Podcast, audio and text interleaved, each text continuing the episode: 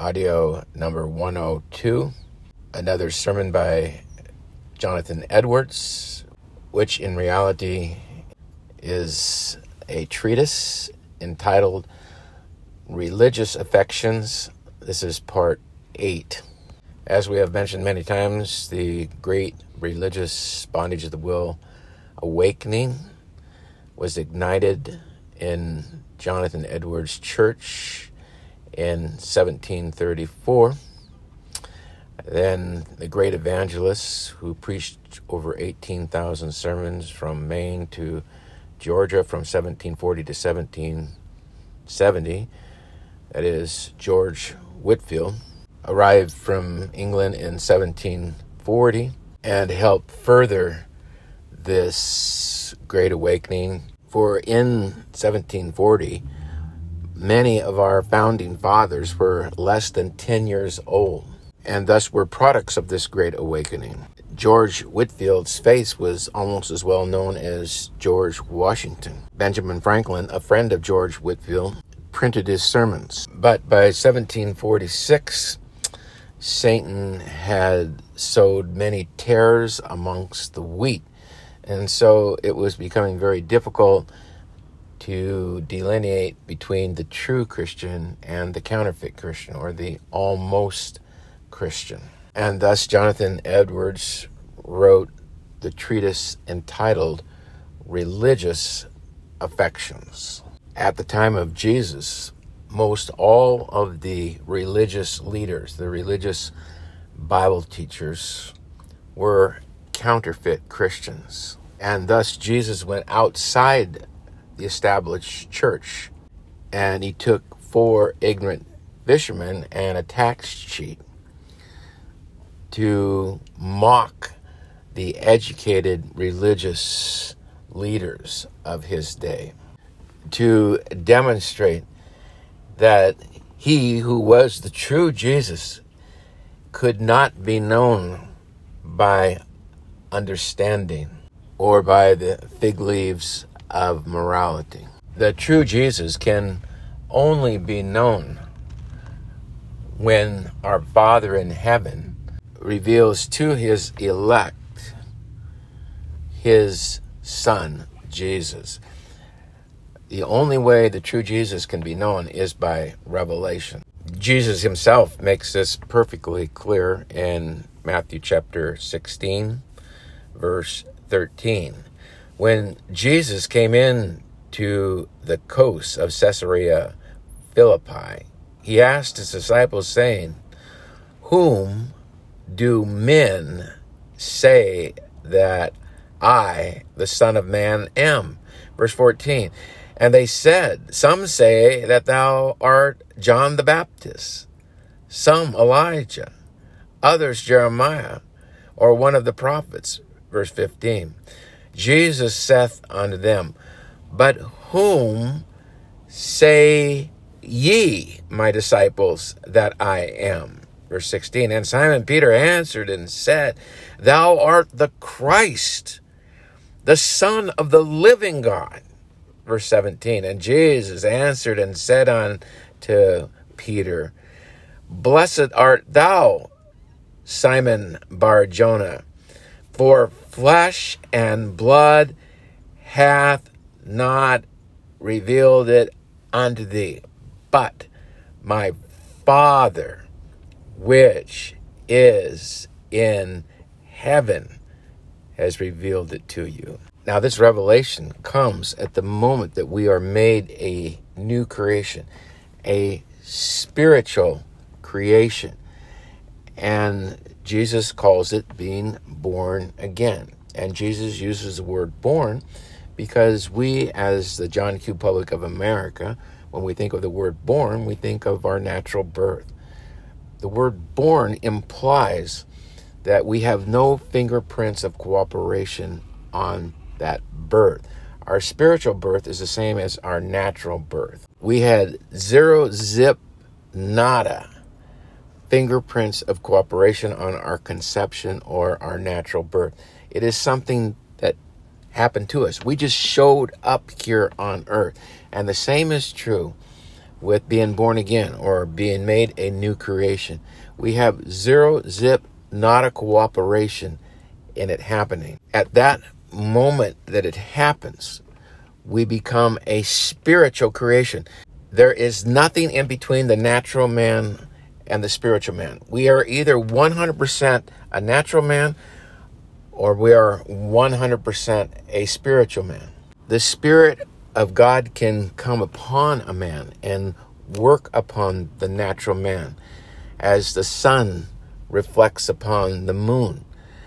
But the new creation is like a star, it has its own light.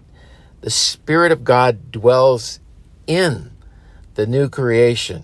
And Jonathan Edwards exhaustively proves that the spiritual life is completely different than the natural man. The Spirit of God can work upon the natural man to replicate the true Christian, as the sun reflects light upon the moon.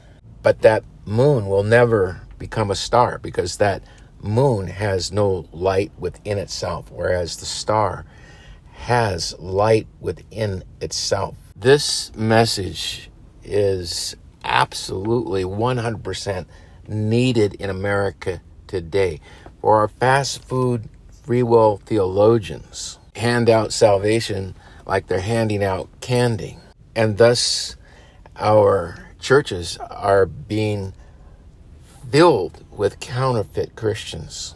Our churches have become like banks in 2008, in which by law they were required to give loans to people that could not afford those loans. Well, what happens? Eventually, those people can't pay back their loans. And so what happens? The banks go bankrupt or the federal government has to bail them out. The exact same thing happens when these fast food free will theologians hand out free Christianity like candy. The churches become bankrupt with false Christians. And if we think of the sun as the church and the moon as the nation, when the church becomes bankrupt because it is filled with a false doctrine and thus false Christians, America becomes morally bankrupt because America is simply a reflection of the church. And that is why this message of Jonathan Edwards is so important in America today because he is exhaustively delineating the difference between a fake Christian and a true Christian, an almost Christian and a true Christian, a counterfeit Christian and a true Christian. This is just a great message from Jonathan Edwards, and all of us as Americans should hear this. But before we go to Jonathan Edwards' message, let us turn to John Bunyan, who wrote Pilgrim's Progress, the second most read Christian book in the world, some say, published in 1678.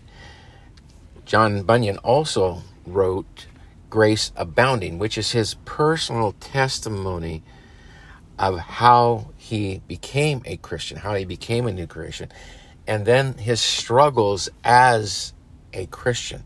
And in this excerpt, we will find that he, John Bunyan, had fallen personally into some sin. And he was trying to restore his fellowship and the struggles that he went through to restore that fellowship. And thus, as we listen to this excerpt, let us as Americans learn to wrestle with sin as did John Bunyan in order that we might restore our fellowship or further enhance the fellowship that we do have with the Lord Jesus. And thus, without further ado, let us pick up the reading of Grace Abounding at paragraph 184. Now, also, the tempter began afresh to mock my soul another way, saying that Christ indeed did pity my case and was sorry for my loss. But for as much as I had sinned and transgressed as I had done, he could by no means help me, nor save me from what I feared. For my sin was not of the nature of theirs, for whom he bled and died neither was it counted with those that were laid to his charge when he hanged on a tree. Therefore, unless he should come down from heaven and die anew for this sin, though indeed he did greatly pity me, yet I could have no benefit of him. These things may seem ridiculous to others even as ridiculous as they were in themselves. But to me, they were most tormenting cogitations. Every one of them augmented my misery that Jesus Christ should have so much love as to pity me when yet he could not help me. Nor did I think that the reason why he could not help me was because his merits were weak or his grace and salvation spent on others already, but because his faithfulness to his threatening would not let him extend his mercy to me. Besides, I thought, as I have already hinted, that my sin was not within the bounds of that pardon that was wrapped up in a promise. And if not, then I knew assuredly that it was more easy for heaven and earth to pass away than for me to have eternal life.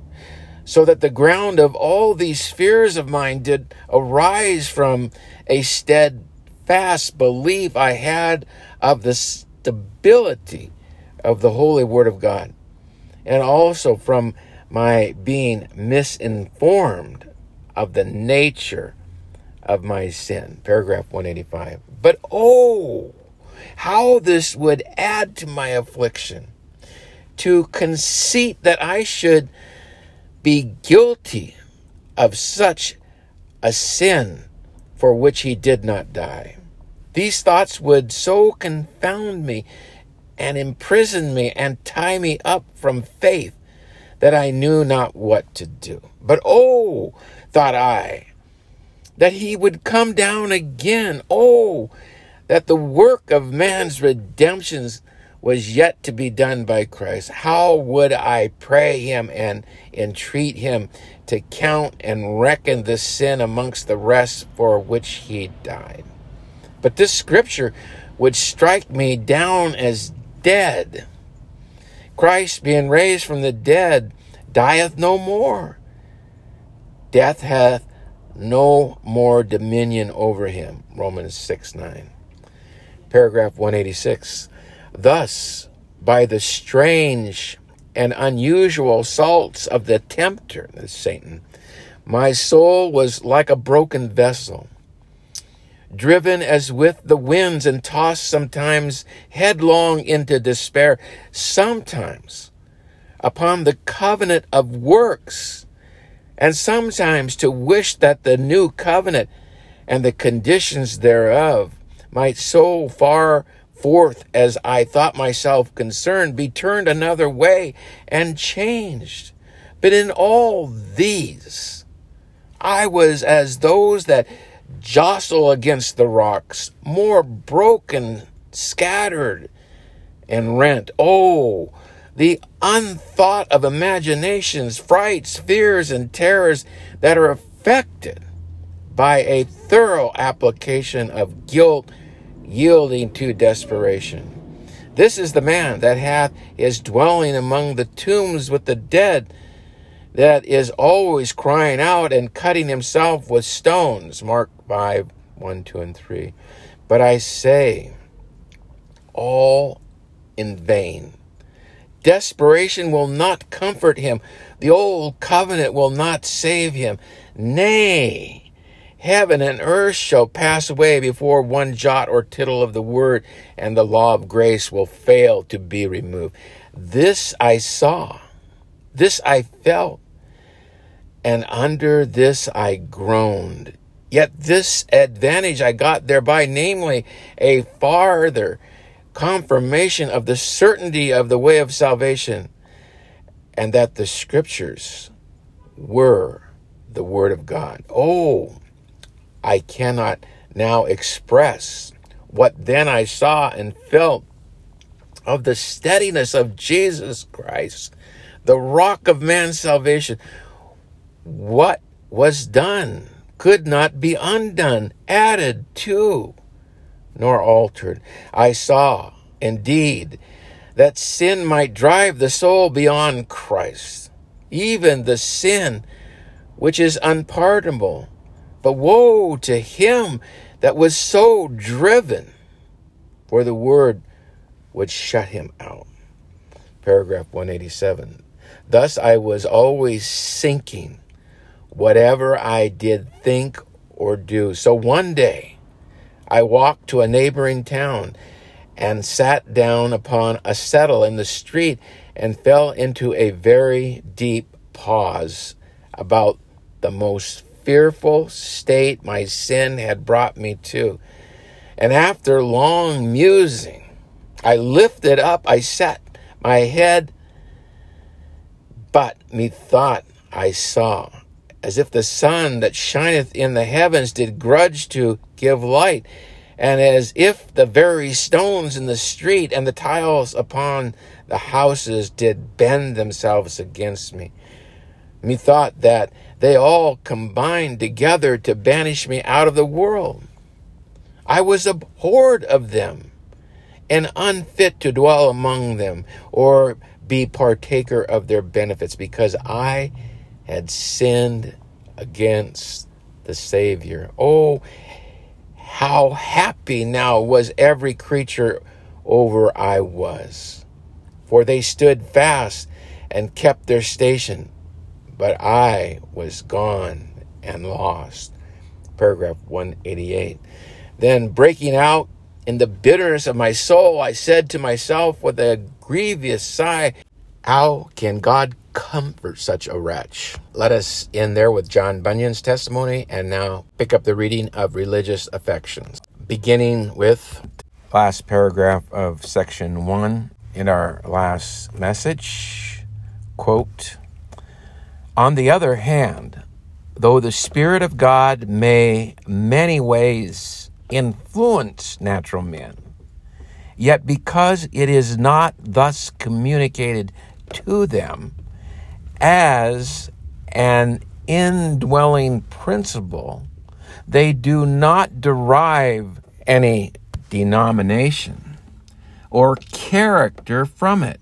For there being no union, it is not their own.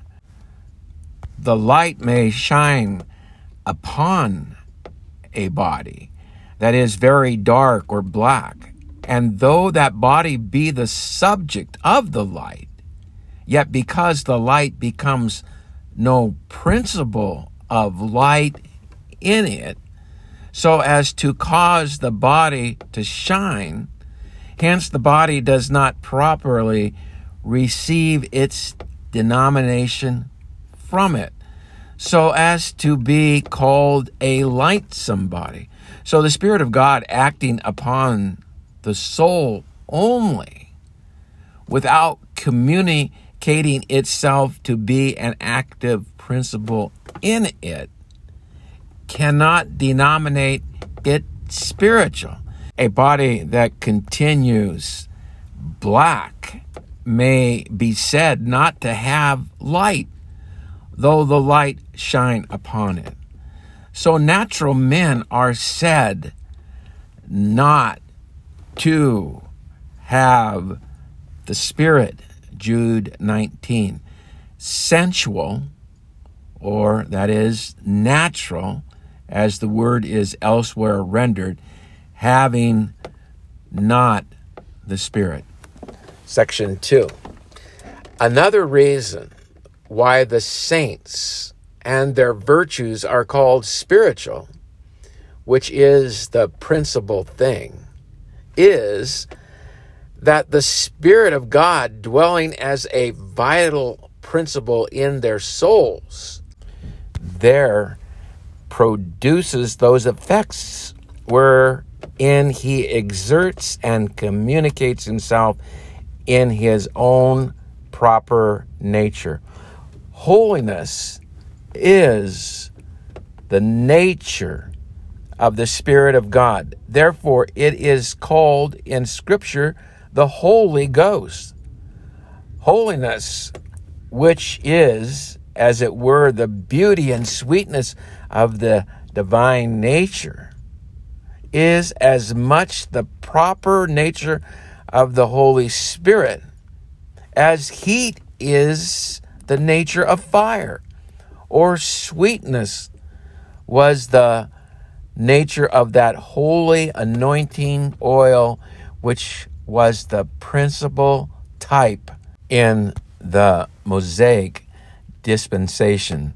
Yea, I may rather say that holiness is as much the proper nature of the Holy Ghost as sweetness was the nature of the sweet odor of that ointment. The Spirit of God so dwells in the hearts of the saints that he there as a seed or spring of life exerts and communicates himself in this his sweet and divine nature, making the soul a partaker of God's beauty and Christ's joy, so that the saint has truly fellowship with the Father and with his Son, Jesus Christ, in thus having the communion or participation of the Holy Ghost. The grace which is in the hearts of the saints is of the same nature with the divine holiness as much as it is possible for that holiness to be, which is infinitely less in degree as the brightness that is in a diamond which the sun shines upon is of the same nature with the brightness of the sun, but only that it is as nothing to it in degree. Therefore, Christ says, John 3 6, that which is born of the Spirit is Spirit, i.e., the grace that is begotten in the hearts of the saints is something of the same nature with the Spirit, and so is properly called a spiritual nature, after the same manner as that which is born of the flesh is flesh, or that which is born of corrupt nature is corrupt nature. But the Spirit of God never influences the minds of natural men after this manner. Though he may influence them many ways, yet he never, in any of his influences, communicates himself to them in his own proper nature. Indeed, he never acts disagreeably to his nature, either on the minds of saints or sinners. But the Spirit of God may act upon men agreeably to his own nature and not exert his proper nature in the acts and exercises of their minds. The Spirit of God may act so that his actions may be agreeable to his nature and yet may not at all communicate himself in his proper nature in the effect of that action. Thus, for instance, the Spirit of God moved upon the face of the waters And there was nothing disagreeable to his nature in that action. But yet he did not at all communicate himself in that action. There was nothing of the proper nature of the Holy Spirit in that motion of the waters. And so he may act upon the minds of men many ways and not communicate himself any more than when he acts upon an inanimate thing. Thus, not only the manner of the relation of the Spirit, who is the operator to the subject of his operations, is different. The Spirit operates in the saints as dwelling in them, as an abiding principle of actions, wherein he doth not so operate upon sinners, but the influence and operation itself is different, and the effect wrought exceeding different, so that not only the persons are called spiritual, as having the Spirit of God dwelling in them, but those qualifications, affections, and experiences that are wrought in them by the Spirit are also spiritual and therein differ vastly in their nature and kind from all that a natural man is or can be the subject of while he remains in a natural state. And also from all that men or devils can be the authors of. It is a spiritual work in this high sense, and therefore, above all other works, is peculiar to the Spirit of God. There is no work so high and excellent, for there is no work wherein God doth so much communicate himself, and wherein the mere creature hath in so high a sense a participation of God, so that it is expressed in Scripture by the saints, being made partakers of the divine nature, 2 Peter 1 4, and having God dwelling in them, and they in God, 1 John 4 12, 15, 16, and chapter 3 21, and having Christ in them, John 17 21. Romans 8:10 being the temples of the living God 2 Corinthians 6:16 living by Christ's life Galatians 2:20 being made partakers of God's holiness Hebrews 12:10 having Christ's love dwelling in them John 17:26 having his joy fulfilled in them John 17:13 seeing light in God's light and being made to drink of the river of God's pleasures Psalm 36 8 and 9 having fellowship with God or communicating and partaking with Him, as the word signifies. 1 John 1 3. Not that the saints are made partakers of the essence of God, and so are godded with God, or Christ with Christ, according to the abominable and blasphemous language and notions of some heretics, but to use the scripture phrase, they are made partakers of God's fullness. Ephesians 3 17, 18, 19, John 1 16. That is, of God's spiritual beauty and happiness according to the measure and capacity of a creature, for so it is evident. The word fullness signifies in scripture language. Grace in the hearts of the saints, being therefore the most glorious work of God, wherein he communicates of the goodness of his nature It is doubtless to peculiar work and in an eminent manner above the power of all creatures, and the influences of the Spirit of God in this being thus peculiar to God and being those wherein God does in so high a manner communicate himself and make the creature partaker of the divine nature, the Spirit of God communicating itself in its own proper nature. This is what I mean by the influences that are divine when I say that truly gracious affections do arise from those influences that are spiritual and divine. The true saints only have that which is spiritual. Others have nothing which is divine in the sense that has been spoken of.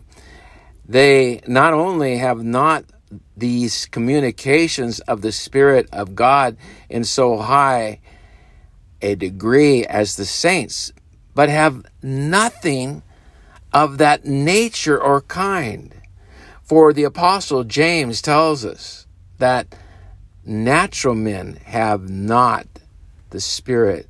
And Christ teaches the necessity of a new birth or of being born of the Spirit. From this, that he that is born of the flesh has only flesh and no spirit. John 3 6. They have not the Spirit of God dwelling in them in any degree.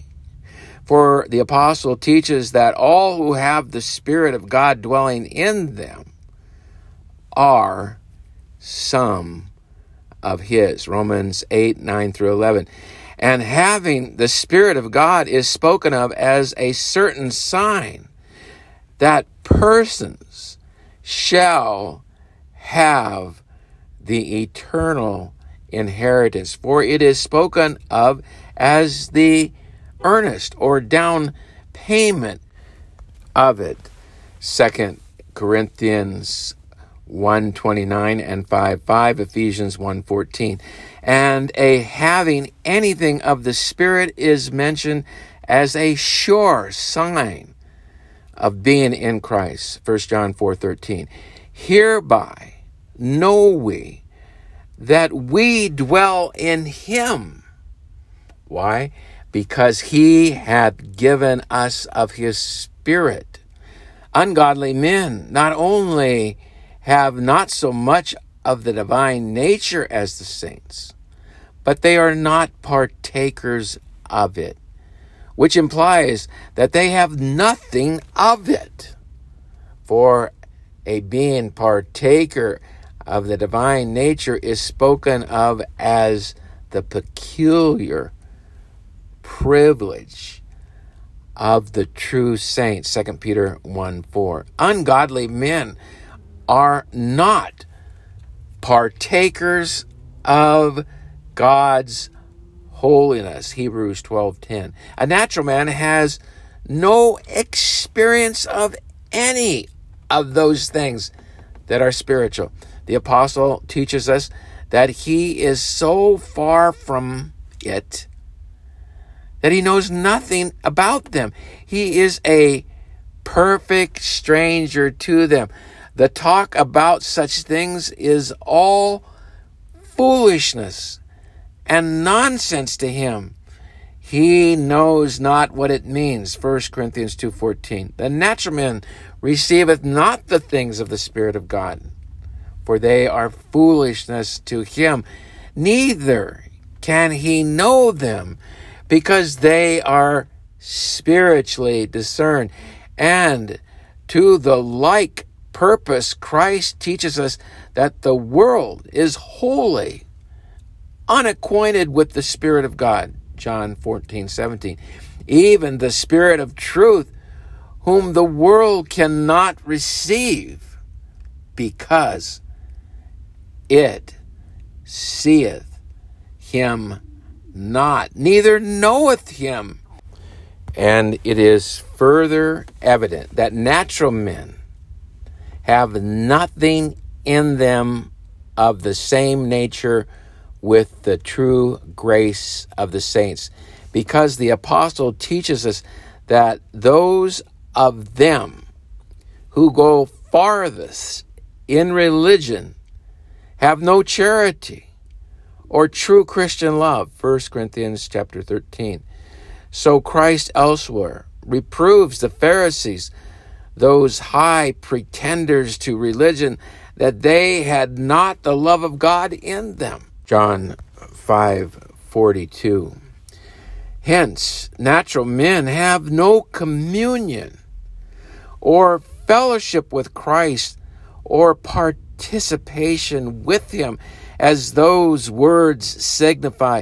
For this is spoken of as the peculiar privilege of the saints 1 John 1 3 together with verses 6 and 7 and 1 Corinthians 1 8 and 9 and the scripture speaks of the actual being of a gracious principle in the soul, though in it first beginning as a seed they're planted as inconsistent with a man being a sinner. 1 john 3 9 and natural men are represented in scripture as having no spiritual light no spiritual life and no spiritual being, and therefore conversion is often compared to opening the eyes of the blind, raising the dead,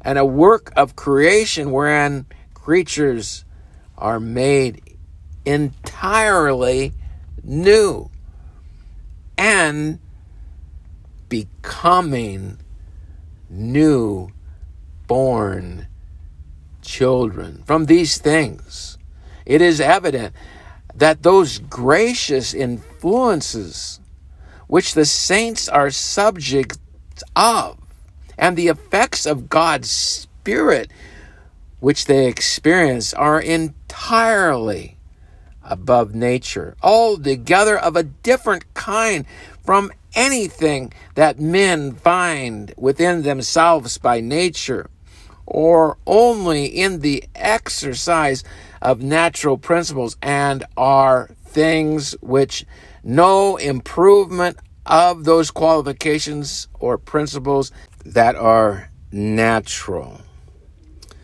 No advancing or exalting them to higher degrees, and no kind of composition of them will ever bring men to because they not only differ from that which is natural and from everything that natural men experience in degree and circumstances, but also in kind and are of a nature vastly more excellent.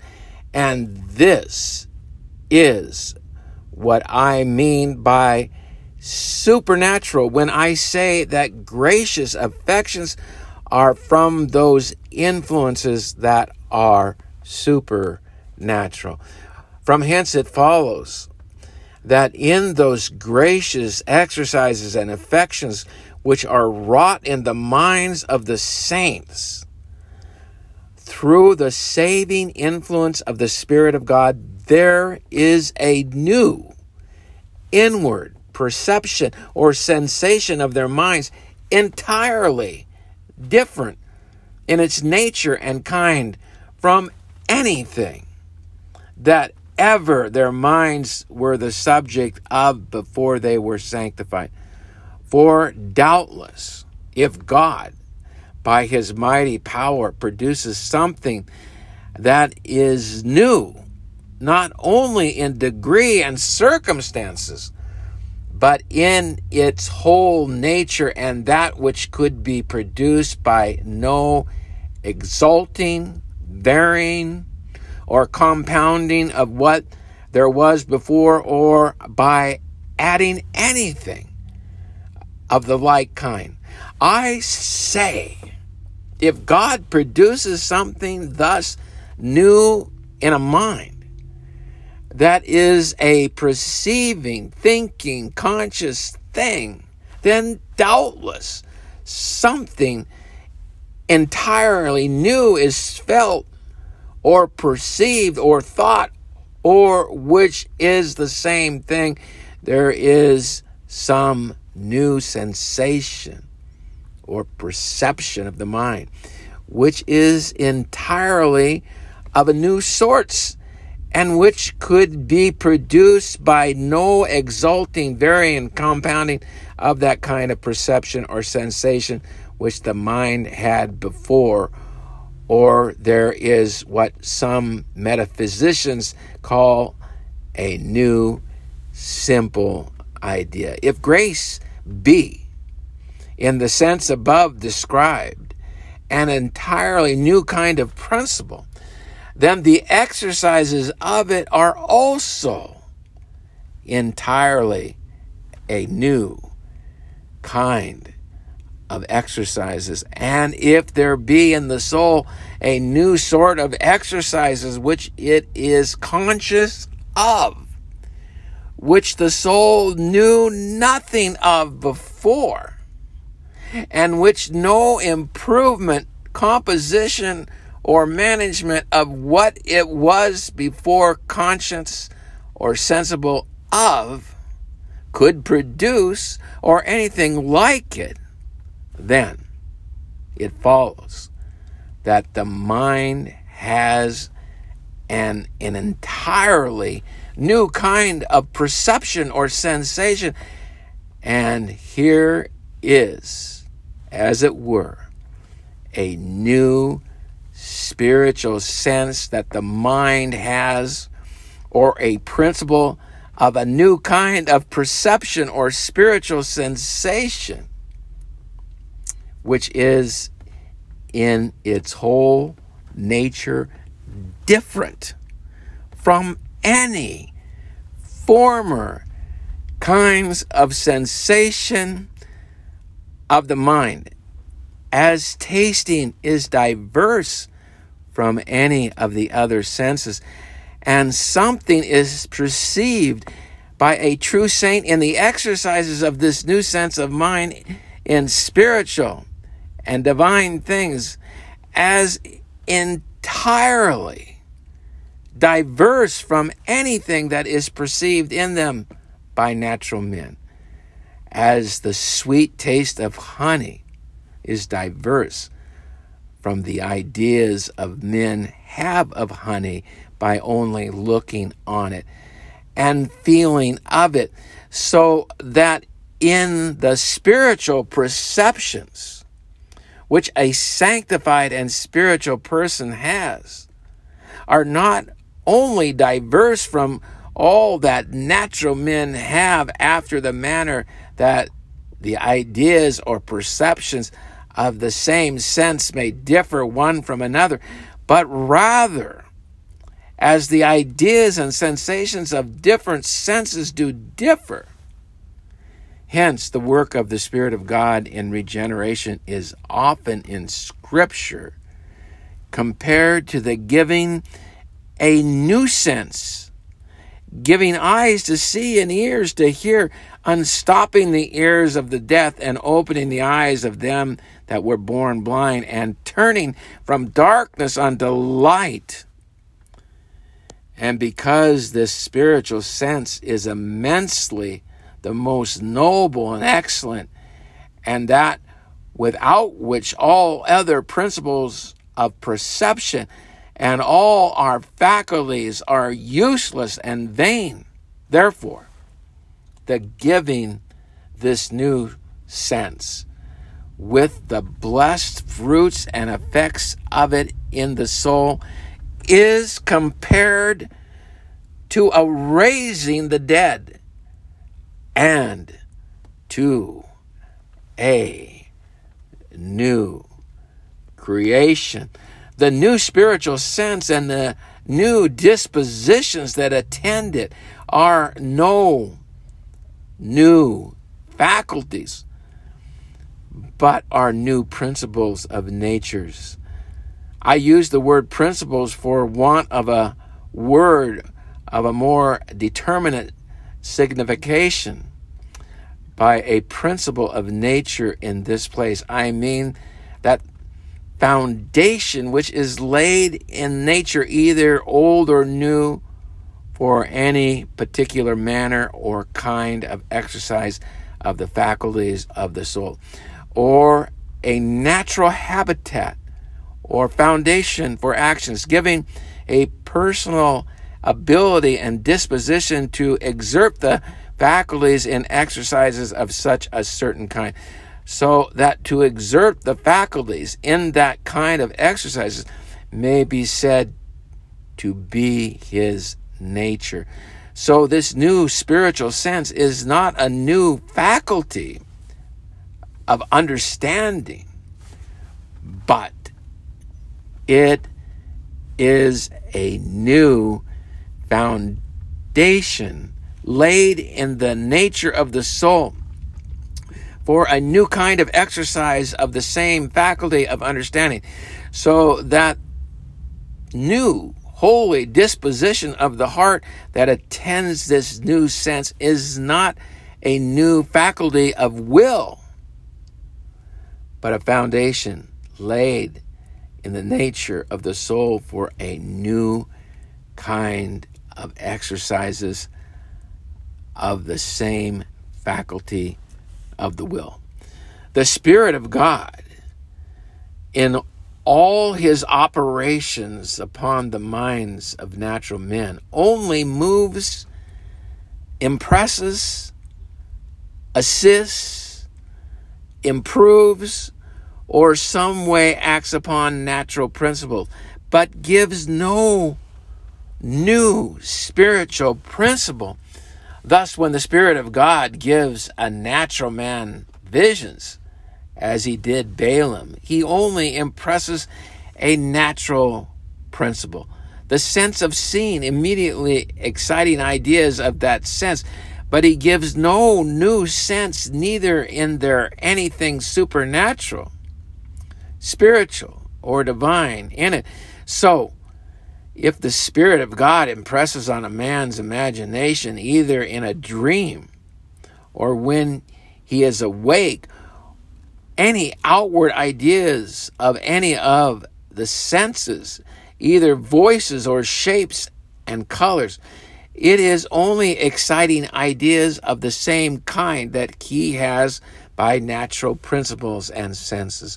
So if God reveals to any natural man any secret fact, as, for instance, something that he shall hereafter see or hear. This is not infusing or exercising any new spiritual principle or giving the idea of any new spiritual sense. It is only impressing in an extraordinary manner the ideas that will hereafter be received by sight and hearing. So, in the more ordinary influences of the Spirit of God on the hearts of sinners, He only assists natural principles to do the same work to a greater degree, which they do of themselves by nature. Thus, the Spirit of God, by His common influences, may assist men's natural ingenuity. As he did Bezaleel and Aholiab in the curious works of the tabernacle, so he may assist men's natural abilities in political affairs and improve their courage and natural qualifications as he is said to have put his spirit on the 70 elders and on Saul as to give him another heart, so God may greatly assist natural men's reason in their reasoning about secular things or about the doctrines of religion, and may greatly advance the cleanness of their apprehensions and notions of things of religion in many respects, without giving any spiritual sense. So, in those awakenings and convictions that natural men may have, God only assists conscience, which is a natural principle, to do that work in a further degree which it naturally does. Conscience naturally gives men an apprehension of right and wrong and suggests the relation there is between the right and wrong and a retribution. The Spirit of God assists men's conscience to do this in a greater degree, helps conscience against the stupefying influences of worldly objects and their lusts. And so, many other ways might be mentioned wherein the Spirit acts upon, assists, and moves natural principles, but after all, it is no more than nature moved, acted, and improved. Here is nothing supernatural and divine, but the Spirit of God in his spiritual influences on the hearts of his saints operates by infusing or exercising new, divine, and supernatural principles, principles which are indeed a new and spiritual nature and principles vastly more noble and excellent than all that is in natural men. From what has been said, it follows that all spiritual and gracious affections are attended with and do arise from some apprehensions, idea, or sensation of mind, which is in its whole nature different, yea, exceeding different from all that is or can be in the mind of a natural man, and which the natural man discerns nothing of, and has no manner of idea of, agreeable to 1 Corinthians 2:14, and conceives of no more than a man without the sense of tasting can conceive of the sweet taste of honey, or a man without the sense of hearing can conceive of the melody of a tune, or a man born blind can have a notion of the beauty of the rainbow. But here, two things must be observed in order to the right understanding of this.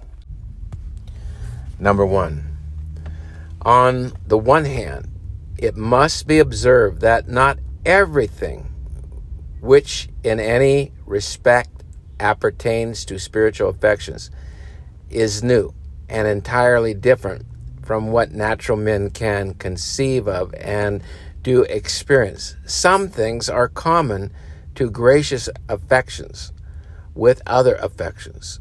Many circumstances, appendages, and effects are common. Thus, a saint's love to God has a great many things appertaining to it, which are common with a man's natural love to a near relation. Love to God makes a man have desires of the honor of God and a desire to please Him. So does a natural man love to his friend and make him desire his honor and desire to please him. Love to God causes a man to delight in the thoughts of God and to delight in the presence of God and to desire conformity to God and the enjoyment of God.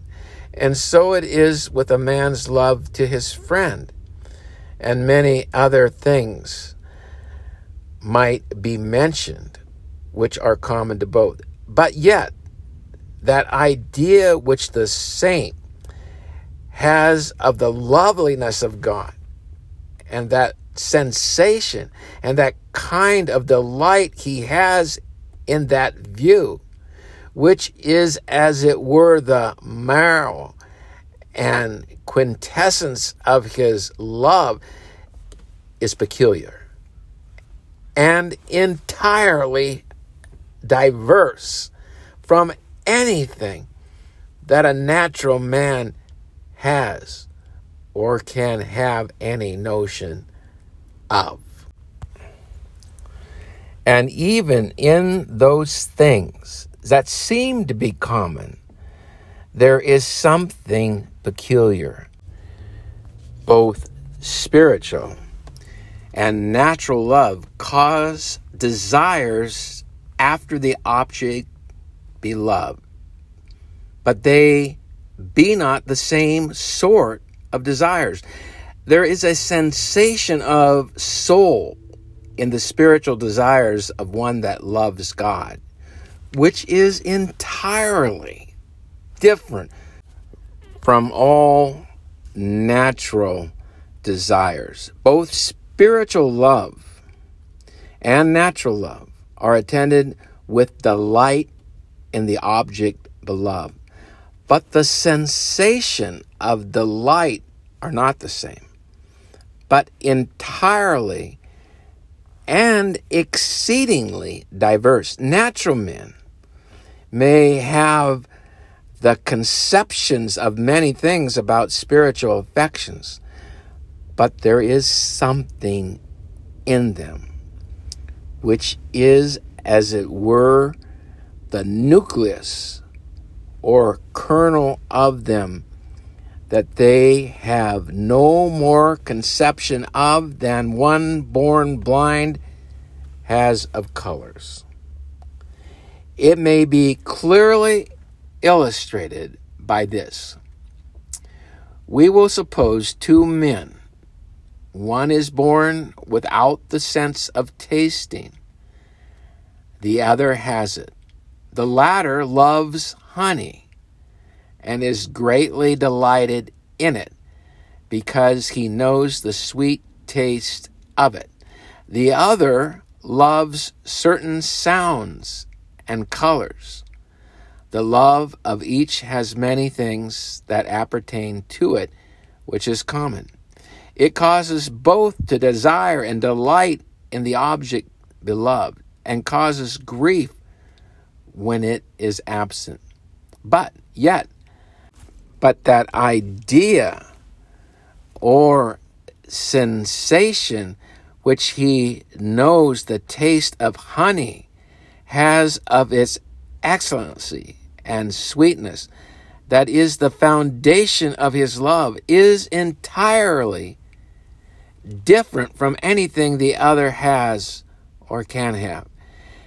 And that delight which he has in honey is wholly diverse from anything that the other can conceive of, though they both delight in their beloved objects.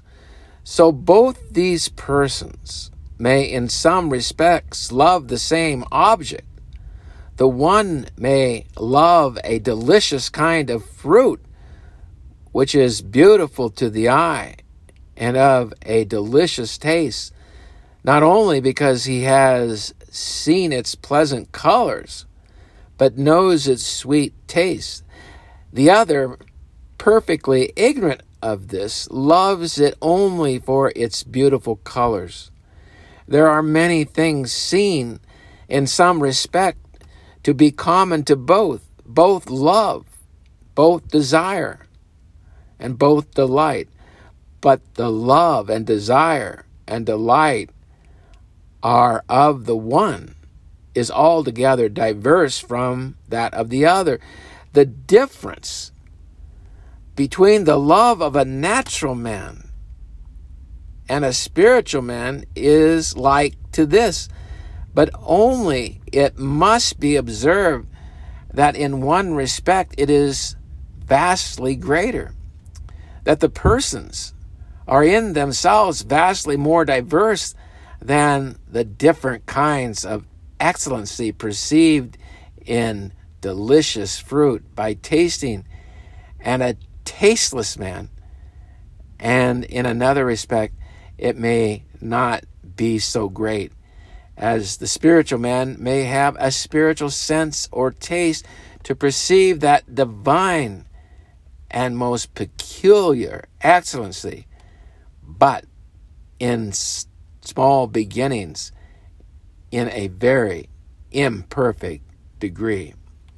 Number two, on the other hand, it must be observed that a natural man may have those religious apprehensions and affections which may, in many respects, very new and surprising to him, and what before he did not conceive of. And yet, what he experiences be nothing like the exercises of a principle of a new nature or the sensations of a new spiritual sense his affections may be very new by extraordinarily moving natural principles in a very new degree and with a great many new circumstances and a new cooperation of natural affections and a new composition of ideas. This may be from some extraordinary, powerful influences of Satan and some great delusion, but there is nothing but nature extraordinarily acted. As if a poor man that had always dwelt in a cottage and had never looked beyond the obscure village where he was born should, in a jest, be taken to a magnificent city and prince's court, and there arrayed in princely robes and set on the throne with the crown royal on his head, peers and nobles bowing before him, and should be made to believe that he was now a glorious monarch. The idea he would have and the affections he would experience would, in many respects, be very new and such as he had no imagination before. But all this is no more than extraordinary raising and exciting natural principles and newly exalting, varying, and compounding such sort of ideas as he has by nature. Here is nothing like giving him a new sense. Upon the whole, I think it is clearly manifest that all truly gracious affections do arise from special and peculiar influences of the Spirit working that sensible effect or sensation in the souls of the saints, which are entirely different from all that is possible a natural man should experience. Not only different in degree and circumstance, but different in the whole nature. So that the natural man not only cannot experience that which is individually the same, but cannot experience anything but what is exceeding diverse and immensely below it in its kind, and that which the power of men or devils is not sufficient to produce the like of or anything of the same nature. I, Jonathan Edwards, have insisted on this matter because it is of great importance and use, evidently, to discover and demonstrate the delusions of Satan and many kinds of false religious affections which multitudes are deluded by and probably have been in all ages of the Christian church. And to settle and determine many articles of doctrine concerning the operations of the Spirit of God and the nature of true grace. Now, therefore, to apply these things to the purpose of this discourse.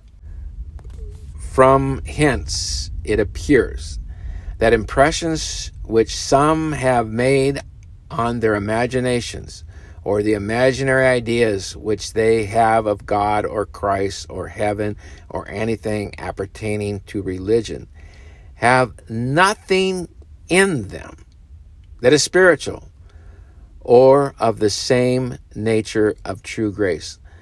Though such things may attend what is spiritual and be mixed with it, yet in themselves they have nothing that is spiritual nor are they any part of gracious experience. Here, for the sake of common people, I will explain what is intended by impressions on the imagination and imaginary ideas. The imagination is that power of the mind where it can have a conception or idea of an external or outward nature, that is, of such sort of things as are the objects of the outward senses. When those things are not present and be not perceived by the senses, it is called imagination from the word image because thereby a person can have an image of some external thing in his mind when that thing is not present in reality nor anything like it. All such things as we perceive by our five external senses seeing, hearing, smelling, tasting, and feeling are external things when a person has no idea or image of any of these sorts of things in his mind. When they are not there, and when he does not really see, hear, smell, taste, nor feel them. That is to have an imagination of them. And these ideas are imaginary ideas. And when such kinds of ideas are strongly impressed upon the mind, and the image of them in the mind is very lively, almost as if one saw them or heard them.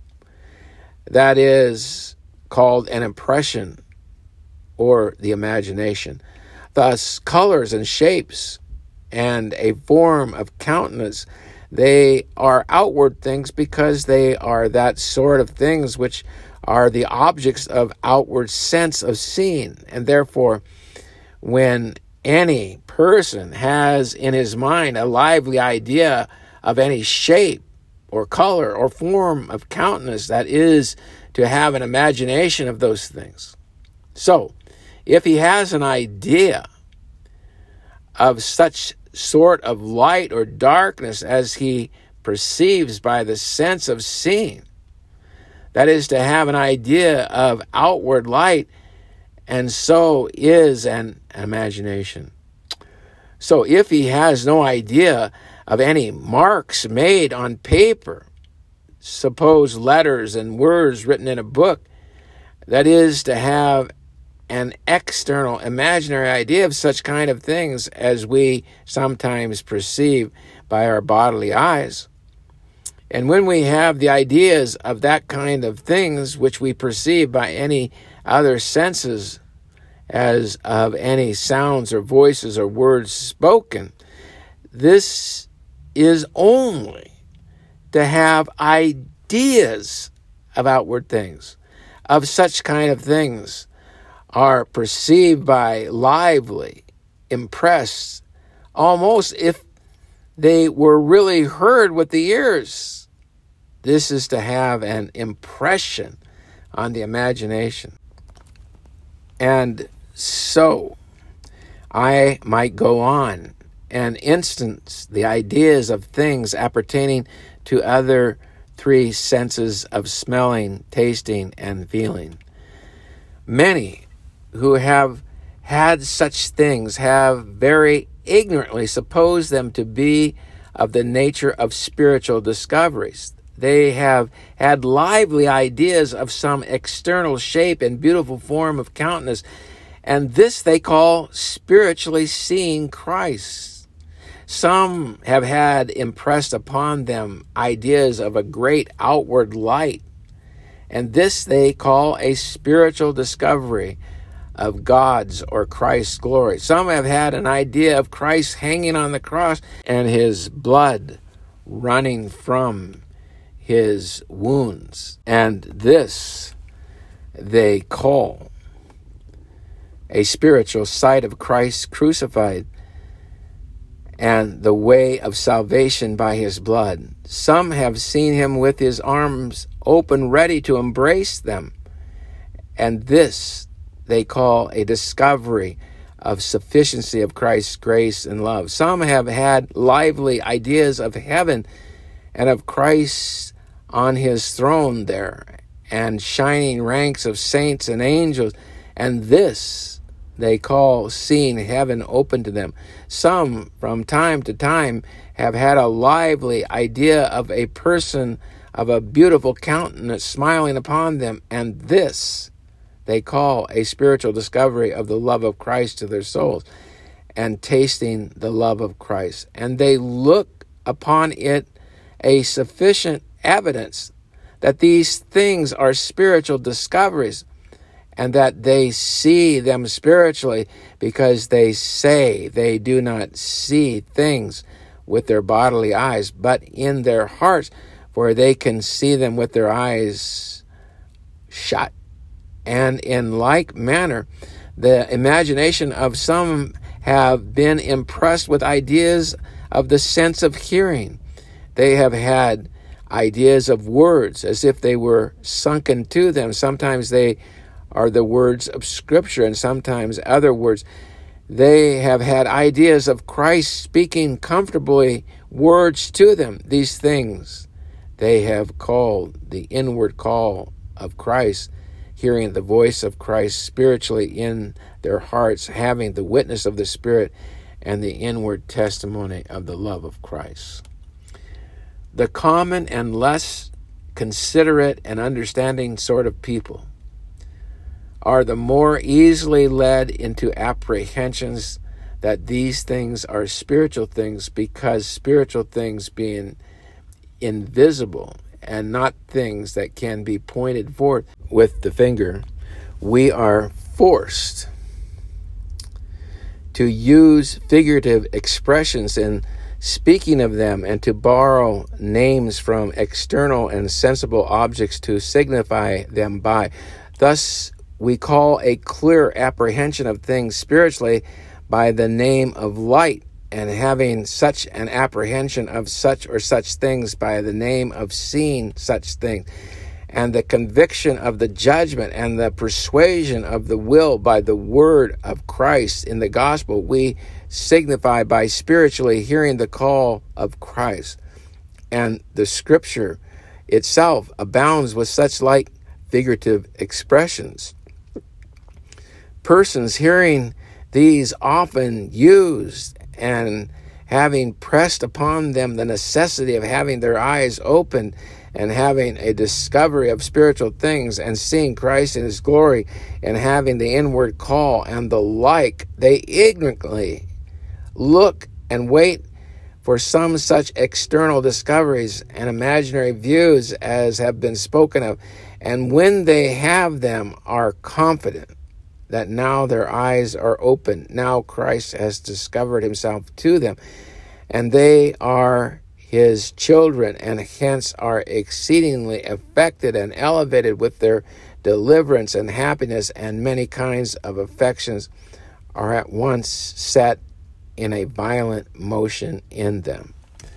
But it is exceedingly apparent that such ideas have nothing in them, which is spiritual and divine, in the sense wherein it has been demonstrated that all gracious experiences are spiritual and divine. These external ideas are in no wise of such a sort that they are entirely in their whole nature diverse from all that men have by nature, perfectly different from and vastly above any sensation which it is possible a man should have by any natural sense or principle, so that in order to have them, a man must have a new spiritual and divine sense given him in order to have any sensations of that sort. So far from this, that they are ideas of the same sort which we have by external senses, that are some of the inferior powers of the human nature. They are merely ideas of external objects or ideas of that nature, of the same outward sensitive kind, the same sort of sensations of mind, differing not in degree, but only in circumstance, that we have by those natural principles which are common to us with beasts, the five external senses. This is a low, miserable notion of spiritual sense to suppose that it is only a conceiving or imagining that sort of ideas which we have by our animal sense, which senses the beasts have in a great perfection as we. It is as if were a turning Christ or the divine nature in the soul into a mere animal. There is nothing wanting in the soul as it is by nature to render it capable of being the subject of all these external ideas without any new principles. A natural man is capable of having an idea and a lively idea of shapes and colors and sounds when they are absent and as capable as a regenerate man is. So there is nothing supernatural in them. And it is known by abundant experience that it is not the advancing or perfecting human nature which makes persons more capable of having such lively and strong imaginary ideas, but that on the contrary, the weakness of body and mind and distempers of body make persons abundantly more susceptible of impressions. As to a truly spiritual sensation, not only is the manner of its coming into the mind extraordinary, but the sensation itself is totally diverse from all that men have or can have in a state of nature, as has been shown. But as to these external ideas, though the way of their coming into the mind is sometimes unusual, yet the ideas in themselves are not the better for that. They are still no different sort from what men have by their senses. They are of no higher kind nor a whit better.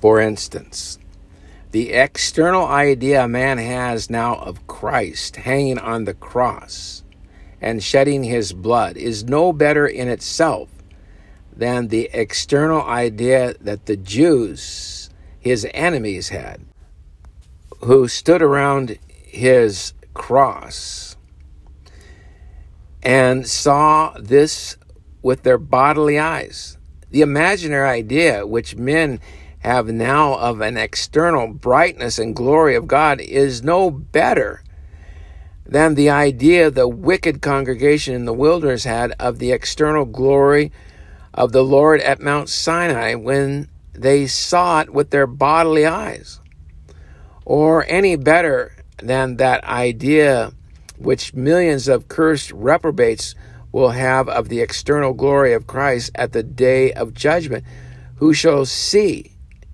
and have a very lively idea of 10,000 times greater external glory of Christ than ever yet was conceived in any man's imagination.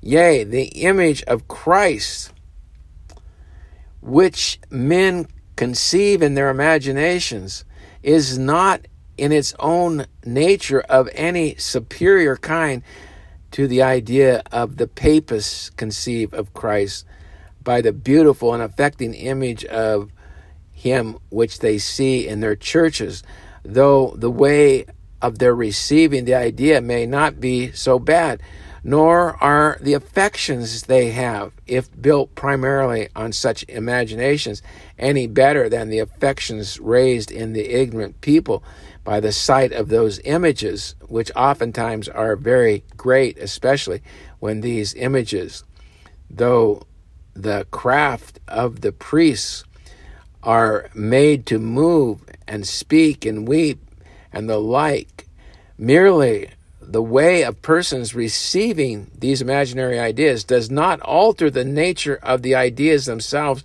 that are received. Let them be received in what way they will.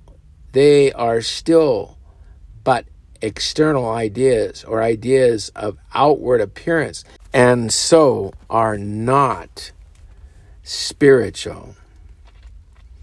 Yea, if men should actually receive such external ideas by the immediate power of the Most High God upon their minds, they would not be spiritual. They would be no more than a common work of the Spirit of God, as it is evident in fact in the instance of Balaam who had impressed on his mind by God Himself a clear and lively outward representation of the idea of Jesus Christ as the star rising out of Jacob when he heard the words of God and knew the knowledge of the Most High and saw the visions of the Almighty God falling into a trance.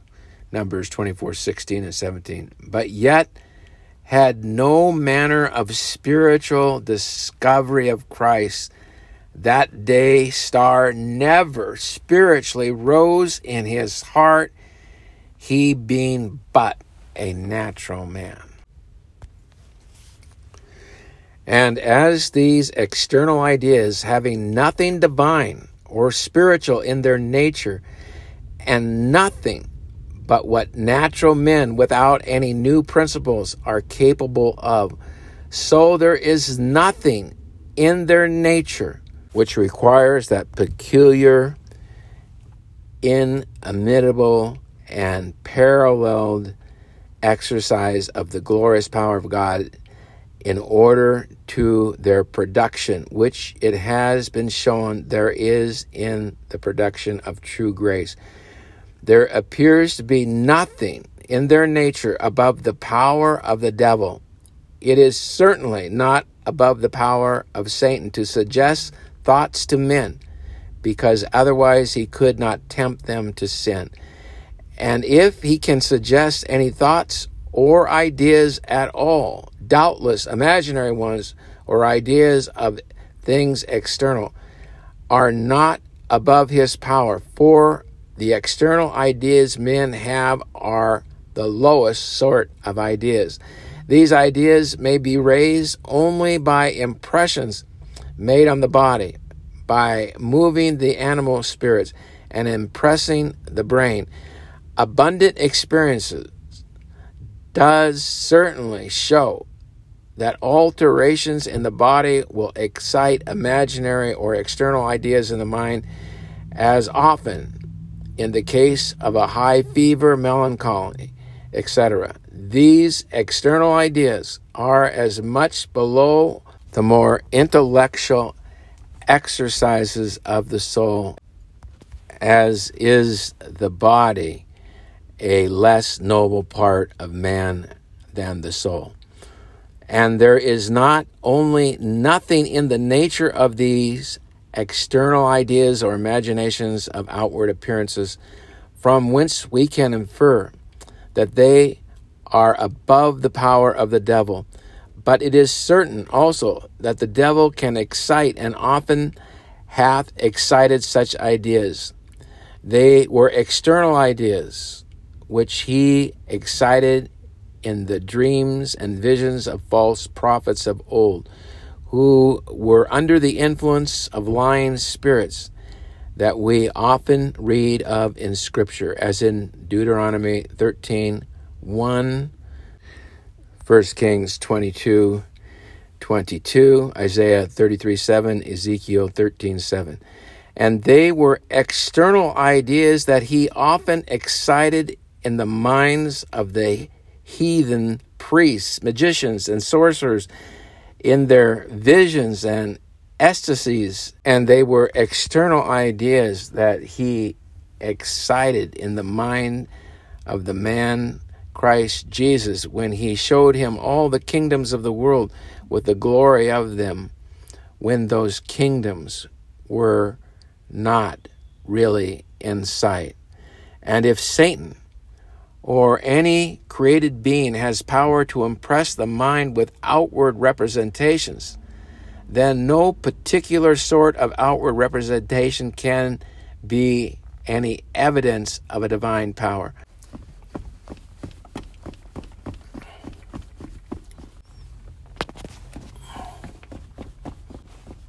than the shape of anything else. There is no higher kind of power necessary to form in the brain one bodily shape or color than another. It needs no more glorious power to represent the form of the body of a man than from of a chip or block, though it be of a very beautiful human body with a sweet smile in his countenance, or arms open, or blood running from the feet and side. That sort of power which can represent black or darkness to the imagination can also represent white and shining brightness. The power and skill which can well and exactly paint a straw or a stick of wood or a piece of paper or canvas. The same in kind, only perhaps further improved, will be sufficient to paint the body of a man with great beauty and in royal majesty, or a magnificent city paved with gold, full of brightness and glorious throne, etc. So it is no more than the same sort of power that is requisite to paint one as the other of these on the brain.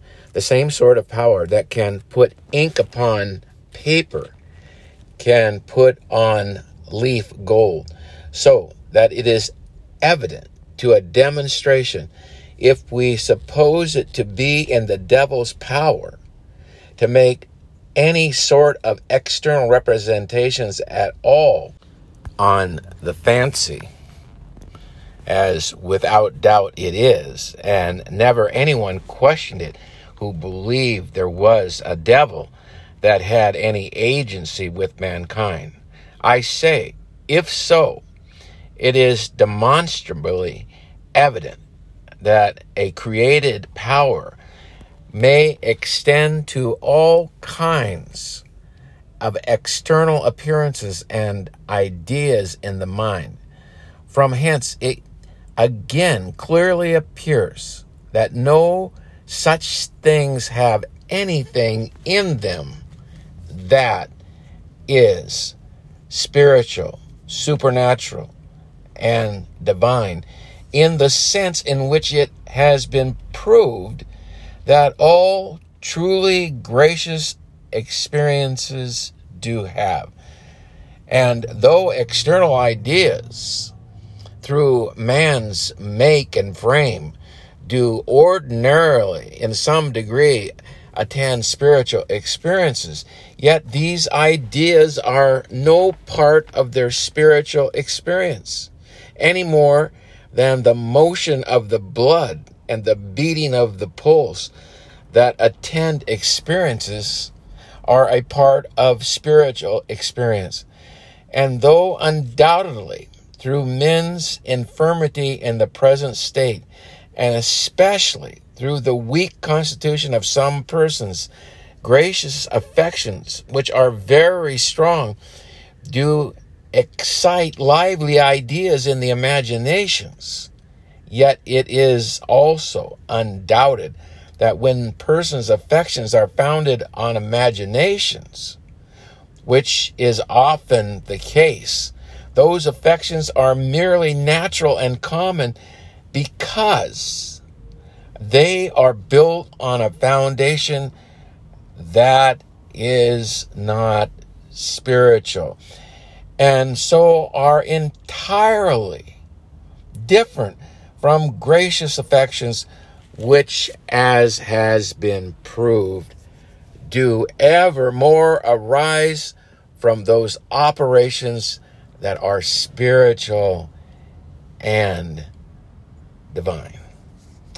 Now, let us end the reading of religious affections uh, at this time. And next time we will delve even further into the same subject matter. Put it in easy form, is simply this that we are either 100% a natural man or we are 100% a spiritual man. There is nothing in between. And though the natural man may have the Spirit of God come upon him and simulate many of the things of the spiritual. It is still only the natural man getting the booster shot from the Holy Spirit to simulate the spiritual.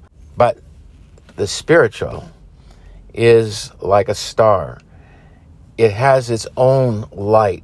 It is totally different than the light shining upon man, as opposed to the light being in man, the Spirit of God being in man, the Spirit of Christ being in man, the living water in man, ever vessing up and bubbling over with the love of Jesus Christ in that star, in that new creation. A love far superior to any human love. May the Lord bless thee and keep thee in the name of Jesus, amen.